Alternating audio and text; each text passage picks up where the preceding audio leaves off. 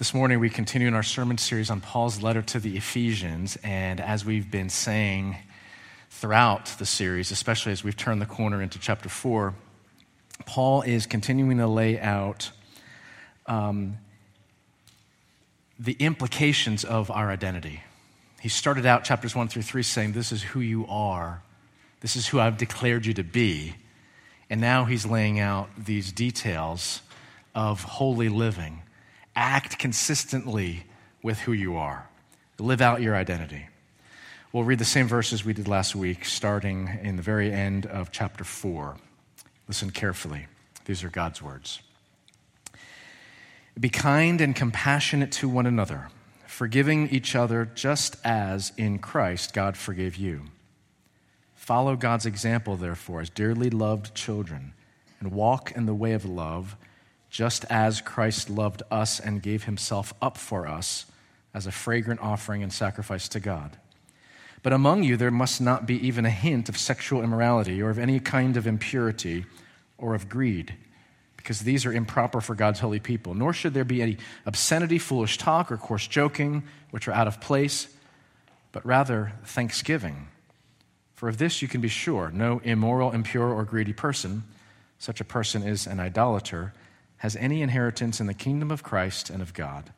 Let no one deceive you with empty words, for because of such things, God's wrath comes on those who are disobedient. Therefore, do not be partners with them. This is God's word. Let's pray. Thank you, Lord, uh, Lord for the life giving wisdom of your word. Thank you that we trust that by your Spirit you speak to us freshly today through these words written 2,000 years ago. That you desire us to see something of who you are, and that you call us to respond with lives of worship and obedience and delight and faith. Do this work in us, even now, we pray. In Jesus' name, amen. Uh, if you missed last Sunday, we treated the same text from a, a, different angle than we'll look at this morning. And I'd encourage you, anytime you uh, are out of town or you miss a Sunday because of illness, to try to catch up, to keep up with the sermon series, especially when we're in the midst of a months long series. You can always go to graceredeemer.com and find the latest sermon right on the homepage uh, for your easy access. I do want to share one thought before we move on to um, the next part of the text. With some gracious help I received from a GRC member this week, I realized that as I was talking about the sexual revolution going on in our world today, I neglected to share a pastoral word. I neglected to assure you that if you are struggling now with pornography, with same sex attraction, with premarital sex, with anything that falls under the category of Paul warning against porneia, the Greek word behind our phrase sexual immorality, please know that we here at GRC do not condemn you. We don't look askance at you. We, we don't uh, turn our gaze away from you as if you are a special kind of human being. We are all sinners, and this is a hospital for sinners. And so, our greatest longing is that as you indicate a willingness to turn away and to battle and to choose what's best according to God's perfect wisdom, our greatest desire is to be able to come alongside you in that battle as fellow sinners. We don't condone sin, we don't treat it lightly we, we realize that it, it brings death, but as fellow sinners battling for life through faith in Jesus, that's our greatest longing to show you mercy and compassion, to point you to freedom and forgiveness in Christ, who is at work making all things new, including your desires, your body, our world.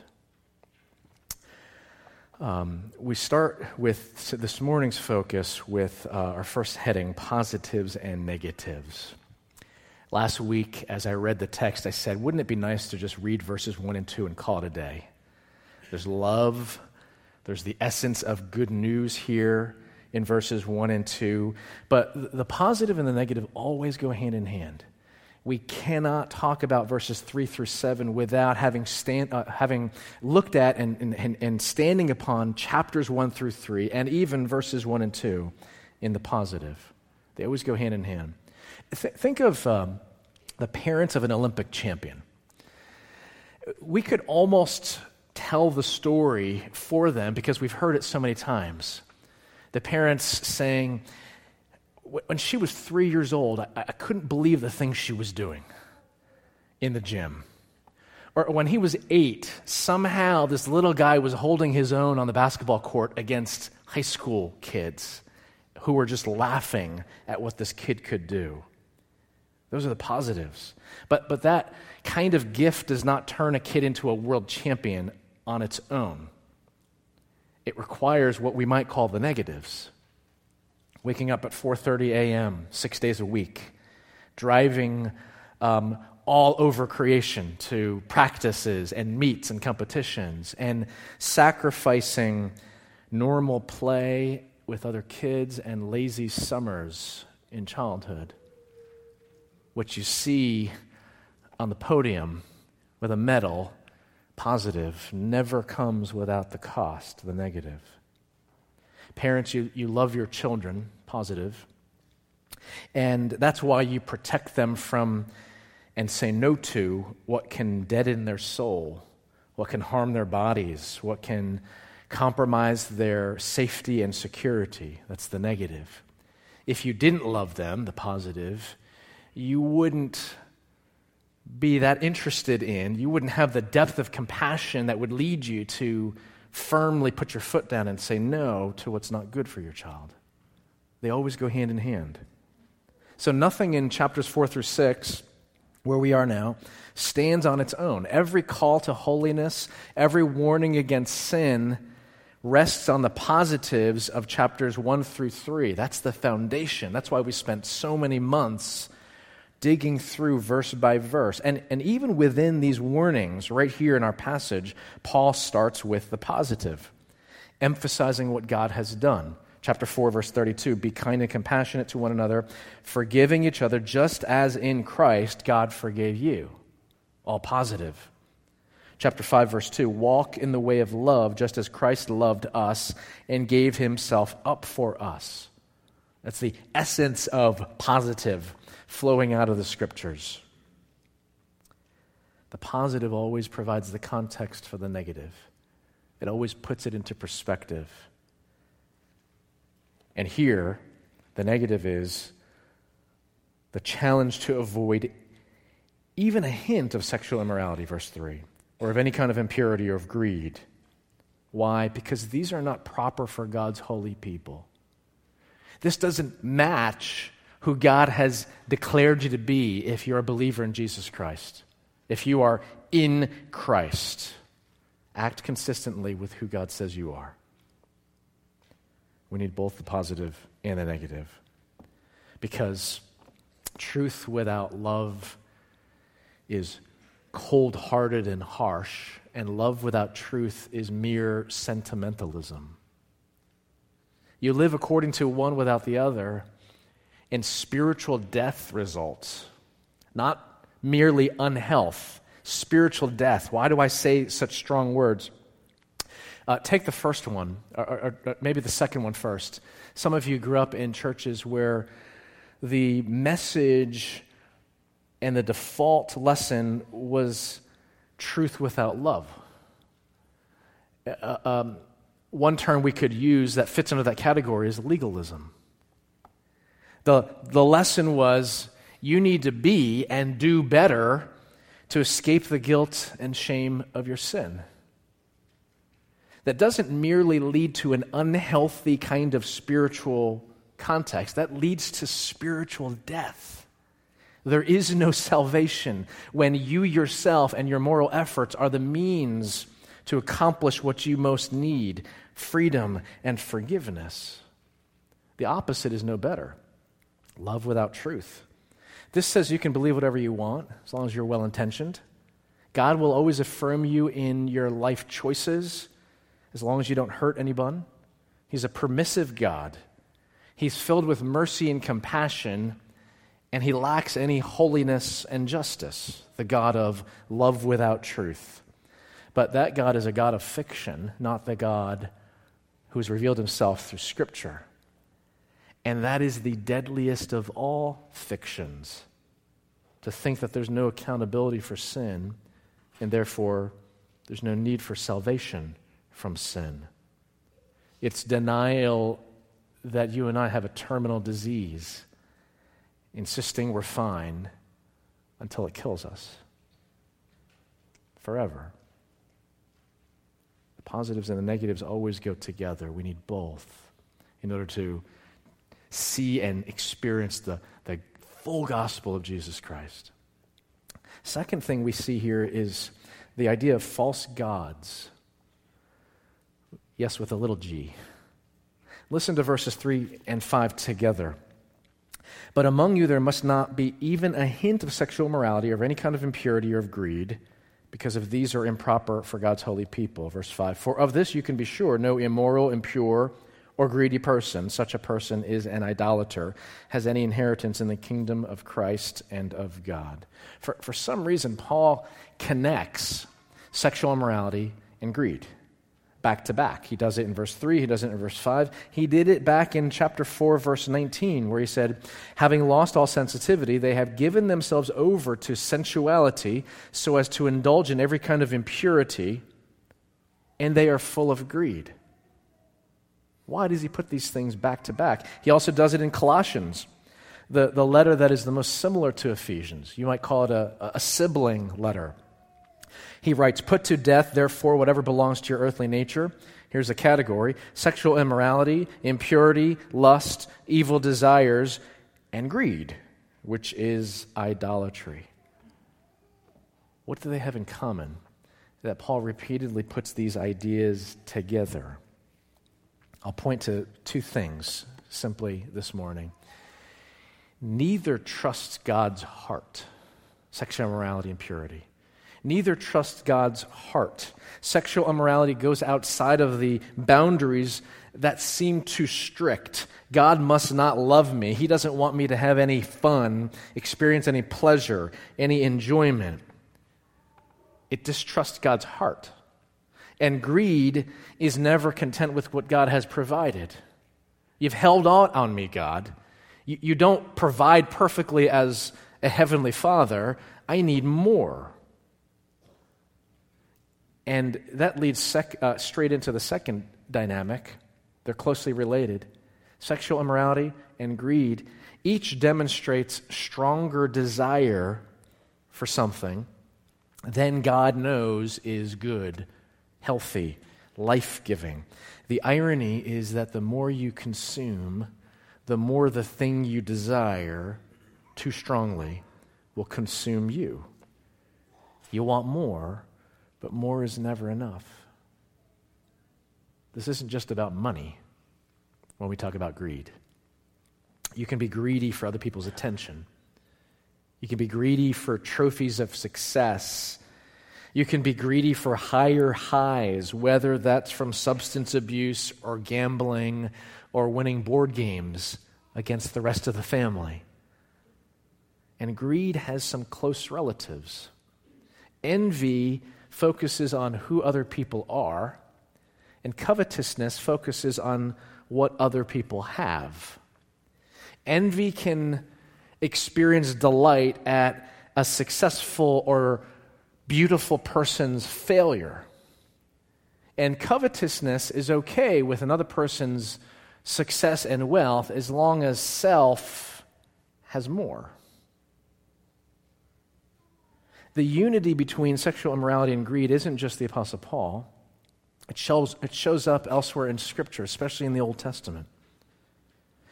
Um, Tim Keller points out that the Amish people in Lancaster County, Pennsylvania, for example, they demonstrate a striking unity, the Amish, who are strict when it comes to sexual purity and are strict when it comes to worldly things, we might say, are, are careful about greed and consumerism. And part of the reason we think they're odd is because there's usually a divide between personal morality and social morality. The left, politically speaking, wants strictness over how money is spent, concerned about income uh, inequality and welfare systems. But the left wants freedom over sexuality. Why? Because this is my body, and I will choose how I'm going to use my body as long as I'm not hurting anyone else. No one can tell me what to do with my body. No one can tell me that my desires are inordinate, out of proportion to God's design. On the other hand, the right wants strictness over sexuality, but freedom over money. Because I earned it, and no one, especially the federal government, can tell me what to do with it and take it from me and give it to somebody else. By the way, if I'm pushing any buttons this morning, hopefully it's equal opportunity criticism. When you read the Old Testament prophets, they are equally concerned about personal holiness being ignored. We can put sexual immorality under that category.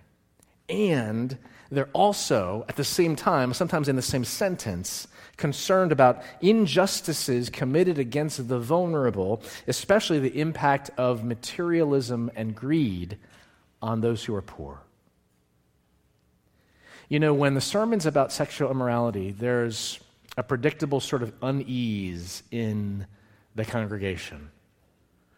Maybe guilty consciences are the result, are, are, the cause.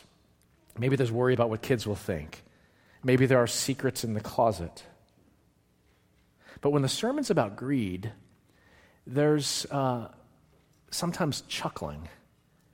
There are, are smiles and nodding heads that understand, yeah, I have a weakness too for that, that brand of handbag, that designer label, or those tech toys. Yeah, I know what that's like the response tends to be. You might admit over a cup of coffee that uh, your weakness led to a splurge when you bought your car or your dress or upgraded your entire entertainment system, your home theater. But you'd never admit in the fellowship hall over a cup of coffee and a donut your sexual immorality. At least it'd be far less likely. What do people say in response to your splurge, your weakness? No, no, no, no, no. Good for you. You, you, you work hard. You deserve that. You know, live a little bit. Absolutely. I'm, I'm happy for you. That sounds strikingly similar to the parable Jesus told in Luke chapter 12 about the rich guy who had so much he told himself, Take life easy, eat, drink, and be merry. And Jesus calls him a fool, says that he will die that very night, and says, This is how it will be with whomever stores up things for themselves, but is not rich toward God. We treat greed a lot more lightly than we treat sexual immorality.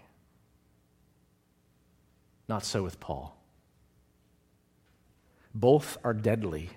And actually, only greed gets called idolatry in Colossians 3 5 and here in Ephesians 5 5, the two passages I read back to back. Greed gets called idolatry, it's false worship. It's putting in God's place good things that we have made ultimate, that we've treated as far too important. These are idols functional saviors, things, people, experiences that you believe will rescue you from meaninglessness, that will fill your emptiness, that will address your loneliness or your insignificance. Sexual immorality and, and greed are not uh, prude Christian values that an ancient text are pushing on you. This is about which God you will serve, what your life will be oriented around and if it will lead you to life and life everlasting or death. Last thought the antidote. We need it. I want to turn to the Apostle James um, because several things that James says in chapter 4 illustrate what we're talking about. James writes, What causes fights and quarrels among you? Don't they come from your desires that battle within you? You desire, but do not have, so you kill. You covet, but you cannot get what you want, so you quarrel and fight. You do not have because you do not ask God. When you ask, you do not receive because you ask with wrong motives, that you may spend what you get on your pleasures.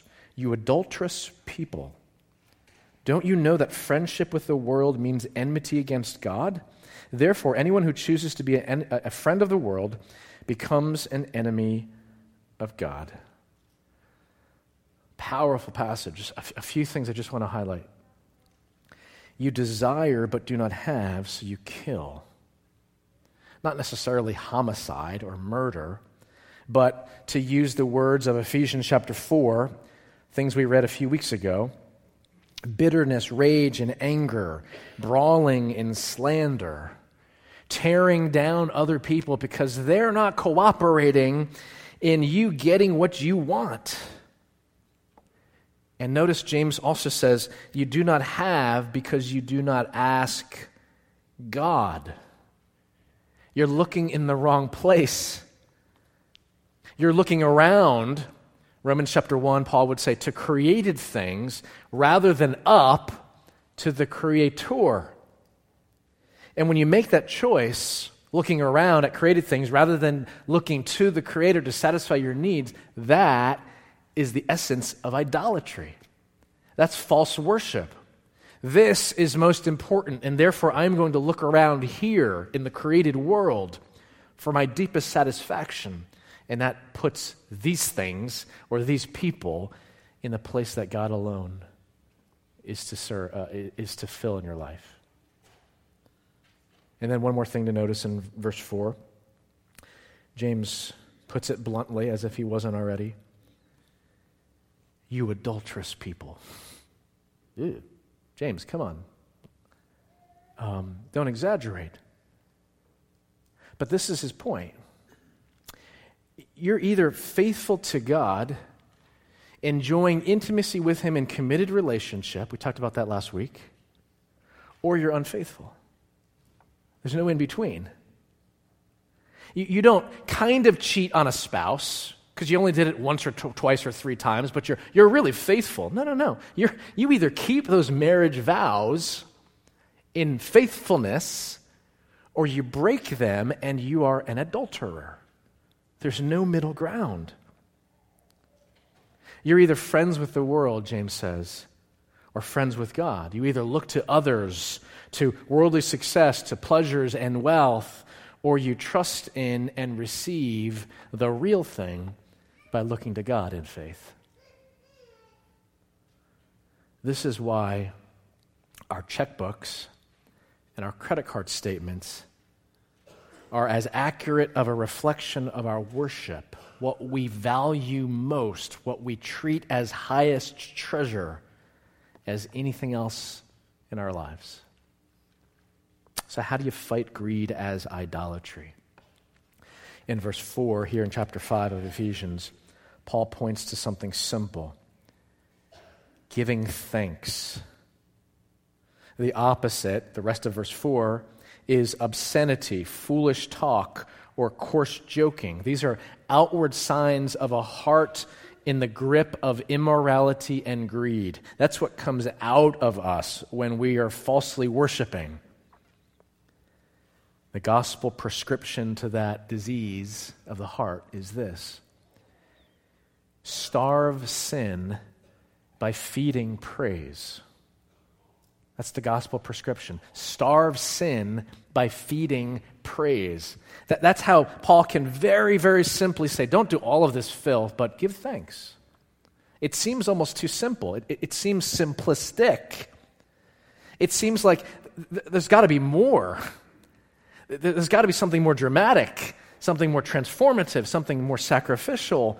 But sim- Paul simply says here, give thanks. Starve sin by feeding praise. Obviously, he's talking about giving thanks to God, looking heavenward, looking to the Creator rather than created things. There's this either or at the heart of starving sin by feeding praise. Rhetorical questions. What has the false God of sexual immorality done for you? Maybe it has brought showers of delight, but then a deluge of guilt and shame. What has the false God of greed done for you? Whether you have much or have little, it has probably brought anxiety and dissatisfaction in the chase for more. Maybe with a cherry on top, the fear that you will lose what you've already gained. What has the true and holy and loving and compassionate God done for you?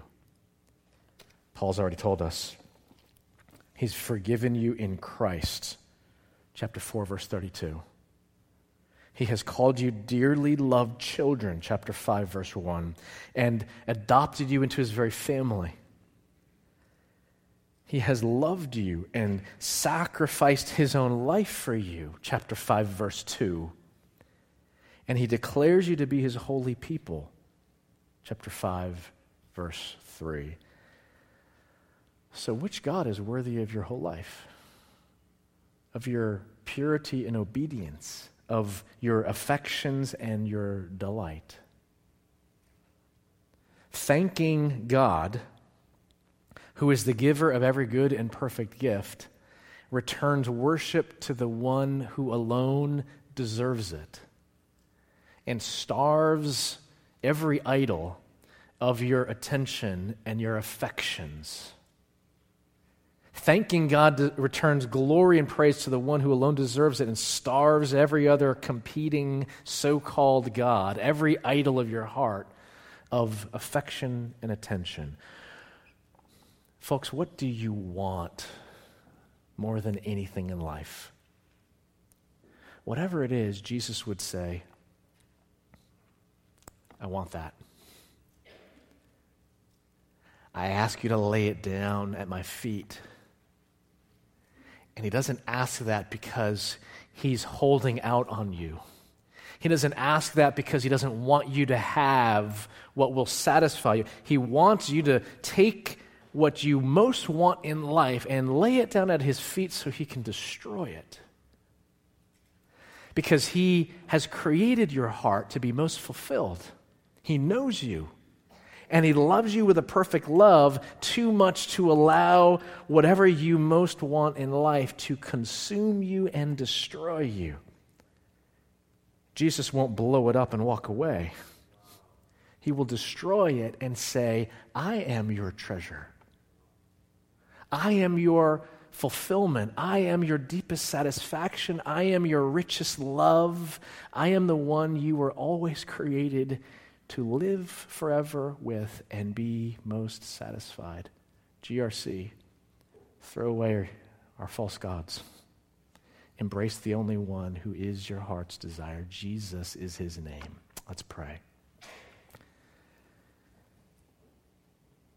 Lord God, we want and we want and we're never satisfied. Will we learn that we want the wrong things? Will you teach us that we look to created things rather than to you, the Creator? And that is not just a mistake, that's a deadly mistake.